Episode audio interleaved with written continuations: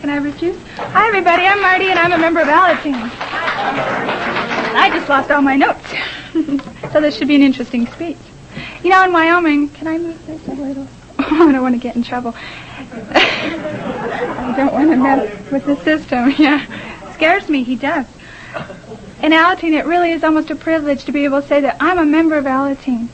Because groups are so far apart and there's so few of them that the fact that you're in a group is really a big privilege. And I'm up here today to try and change that. I want to get you guys so interested and so excited about Alateen that you're going to go out and sponsor a group or help start one because we need your help. We need more Alateen groups to make us better people. After all, we're your future, right? okay. Since this is, um, like I said, I just lost my note. Okay, here we go. Um, you know, no child should have to live in a home that's unstable and full of anger and violence. And yet we do. Hundreds of thousands of us live in a home, and those are alcoholic homes. And it's not nice to have to admit, but it's true. You know, I'm willing to bet that if you were walking along and you saw a hurt animal by the side of the road, you'd stop really quick. You'd run over and you'd pick it up. You'd try and make it feel better and hopefully heal its wounds. You know, a lot of kids in Alateen are like that hurt animal. In fact, a lot of us are hurting even more, and yet we're shoved aside and put in the corner until you guys have time to deal with us. And instead, all the, the attention is focused on the behavior of the alcoholic. That's what's important, right? Is getting him to stop drinking, pouring out his booze, and getting him to. But what about the kids? I'd like you to take a moment and think about somebody that you know in your life right now that is affected by alcoholism under the age of 20. I mean, we need you. There's a lot of us out there, and we need Alateen.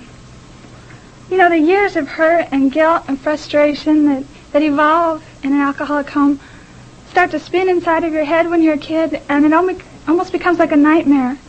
And the worst thing about the nightmare is that you can't do anything about it. Because there's these all-powerful adults that are controlling everything. They make all the moves, and I'm, the game that they play isn't very fun. It's almost like being a puppet. And and it doesn't seem like there's any light at the end of that tunnel. So in order to defend ourselves from all the instability, the anger, and the hurt at home, we find all kinds of defense mechanisms to hide behind. And we learn from the best, the alcoholic.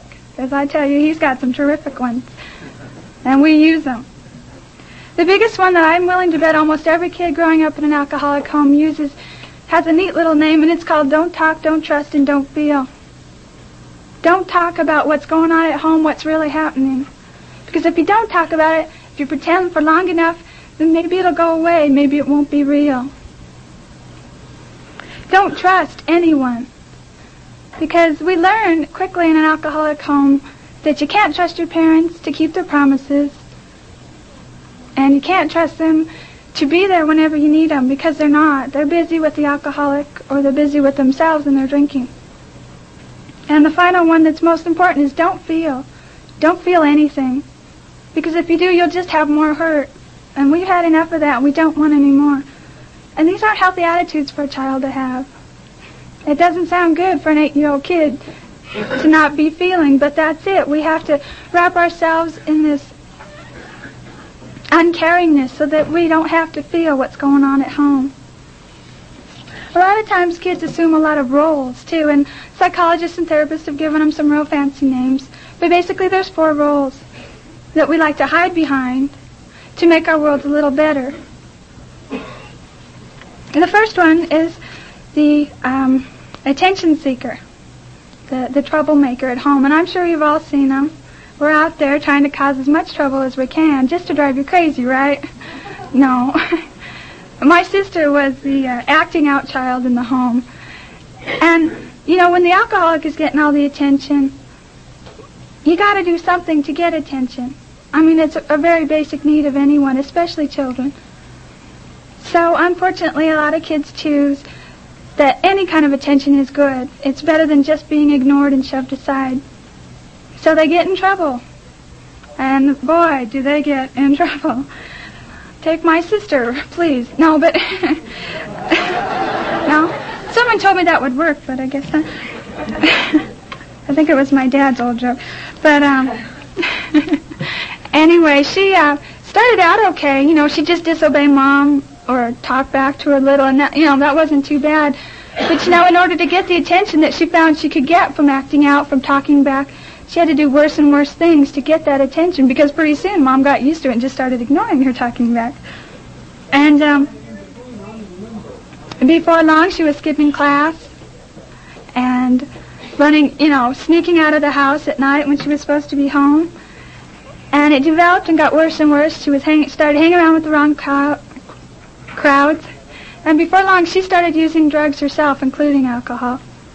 And that got her the attention she needed. At least somebody was noticing her and talking to her as if she were really there instead of pushing her aside out of the way so that she didn't have to be dealt with. You know, it's a pretty sad role to be in because by the time my sister was 14, she was pregnant and married to someone that she didn't even love, but she had to have someone to help support that child. And by the time she was 15, she was divorced and on welfare. And that's pretty sad. The second role that sometimes we like to assume is called, you know, we use responsibility. You know, there's a lot of instability at home, a lot of inconsistencies. None of the rules are always the same. One day it's okay to watch TV, and the next day it drives Dad crazy because he's drunk and he's got a hangover and he just doesn't want to hear MTV anymore, right? So, um, I don't blame you sometimes. I don't want to hear MTV anymore. But, um, so the child decides to assume the authority and the responsibility that mom and dad just aren't doing. So they take on the jobs. And, and in some ways, I was tried to be the responsible one in the home. And and this in this role, you see an eight or nine year old child that gets up early in the morning so they can get his brothers and sisters ready for school. He comes home early from school to clean the house, to cook the meals, do the dishes, and get the kids ready for bed. And whenever possible, stop uh, stop arguments because that might, mm, might make mom and dad angry. It's pretty sad to see a nine-year-old child taking on more responsibility than their moms and dads are willing to do. But it does happen. The third role that um, my brother was cho- uh, chose to follow is called the. Um, well, what he did is he just didn't feel. You know, that was his big rule: is don't feel. So he just adjusted everything that happened. And we'd move to another town, and he'd lose his best friend in the whole wide world, and he wouldn't say a word. He'd just quietly go wherever Mom said we had to move to, and he'd keep all those feelings inside. And he just, on the outside, it looked like he was doing fine, but he wasn't. And the worst instance I can think of this is um, one time when I was about seven years old, we were um, sitting in the living room watching TV, and my mom and stepdad were arguing as usual. And suddenly my mom started screaming, so we ran out in the hallway, and there was my stepdad slamming my mother's head up against the wall. And, you know, my brother just went over very calmly, pulled my stepdad off my mother, got us all out the door into the car, and drove us to a motel because obviously, you know, my stepdad was too drunk for us to stay home. And you know what? He never talked about that night. He never talked about how it made him feel inside. And he never ugh, talked about how he felt having to be the one to pull, you know, my stepdad off my mother from trying to kill her. To this day, he won't talk about it because he can adjust, but he can't feel because that's just too scary. And the final point came when, shortly after this, that my brother couldn't adjust any longer. So he very quietly announced that he was going to go live with Grandma, and off he went. At the age of 13, he couldn't handle being at home any longer. He couldn't adjust, he had to go somewhere that was safe that he could adjust in. And the last role is somebody like me.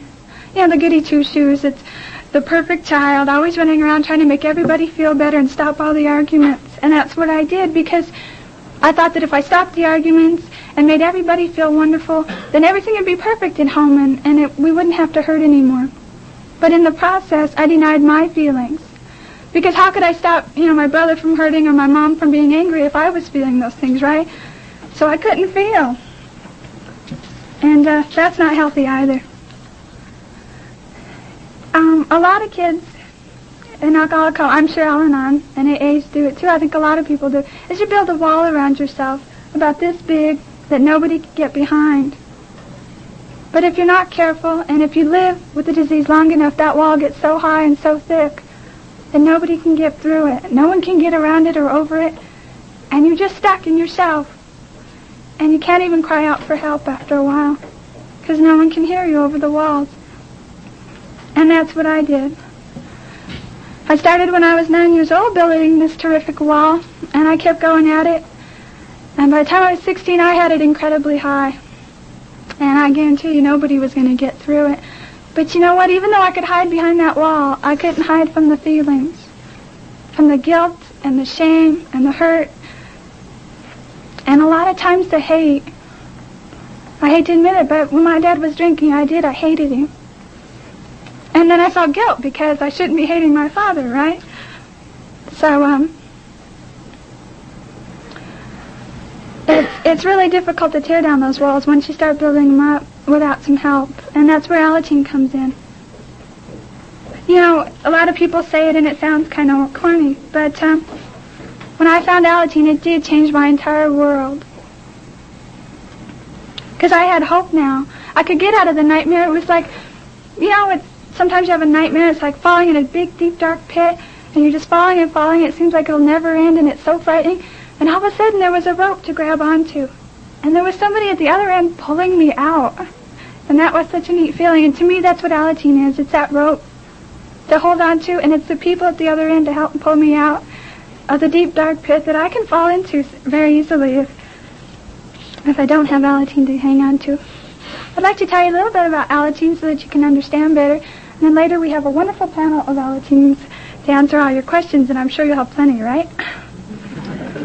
Okay. In Alateen, we use the 12 steps and the 12 traditions adopted from the AA program. We follow them as closely as we can to help us grow spiritually, emotionally, and, and physically, too. And um, we also use the slogans, you know, let God, let God, easy does it, all that stuff. And they really do help you through everyday problems.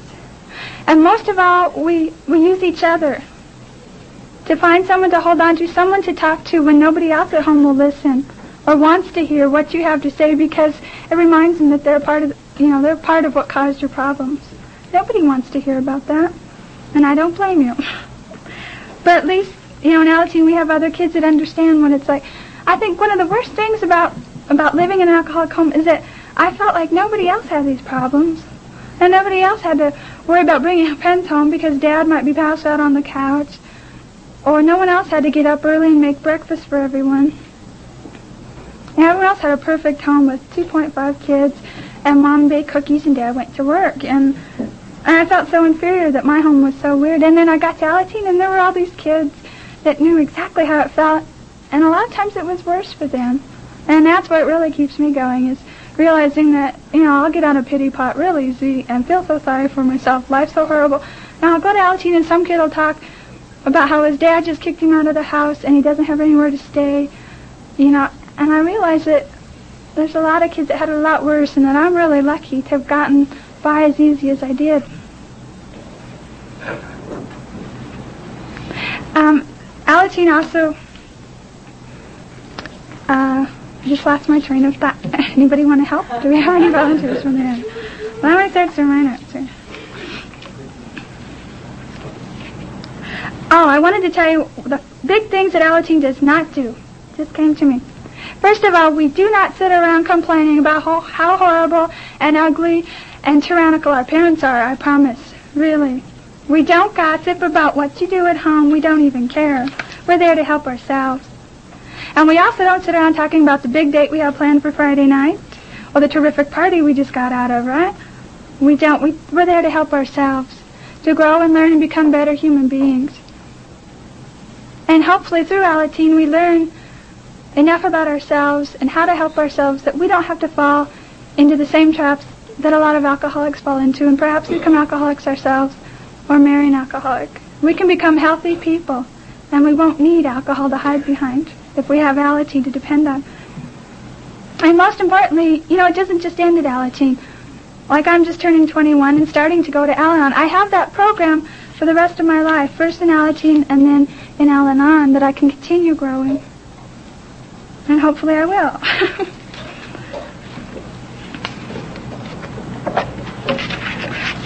Notes are the worst things because you always lose your place.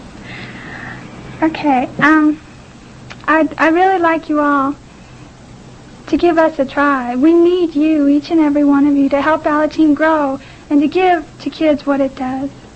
We need the kids out there.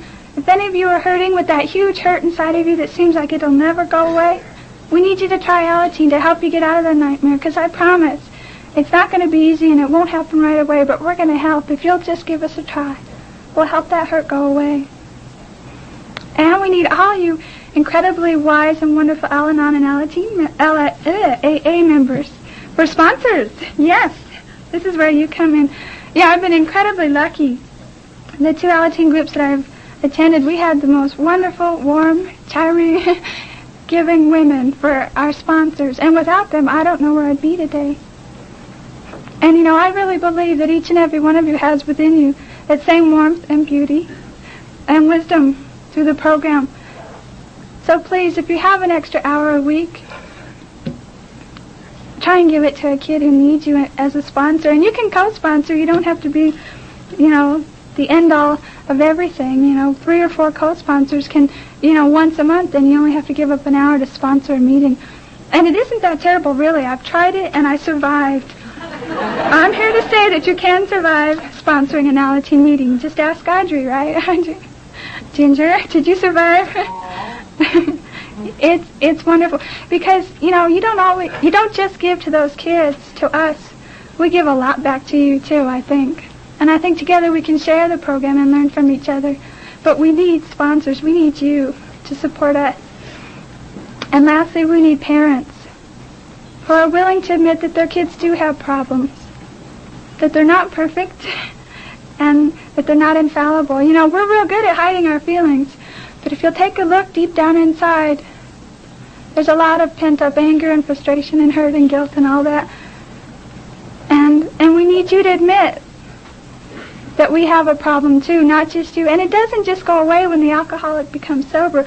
A lot of times I think that the minute you know, mom or dad goes into treatment, this invisible sign goes up on the wall that says no one else from now on will be sick because we're tired of it.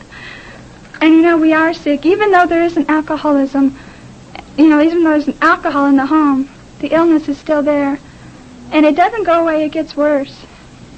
Year after year, it gets worse and worse, unless you have an intervention like Alateen to make it better. So we need parents to inform their kids about Alateen and what it can do for them and we need you to support us in our growth and put up with our hard moments and give us hugs and everything else. As I said, I have this panel of charming Alateen members behind me who have been behaving really well, haven't they? they haven't even kicked each other yet, I don't think. And so please, I know I haven't answered all your questions. I hope I haven't. Think of anything you can. I don't care what it is. And when I close, you know, please ask us the questions that you have, and we'll try and answer them, and hopefully you'll have a better understanding of us. And I really do believe that working together, we can bring the warmth and the light of the program to kids all over Wyoming who need it. But we have to start right now. We can't keep putting it off. So please join me in helping the children of alcoholics. Thank you.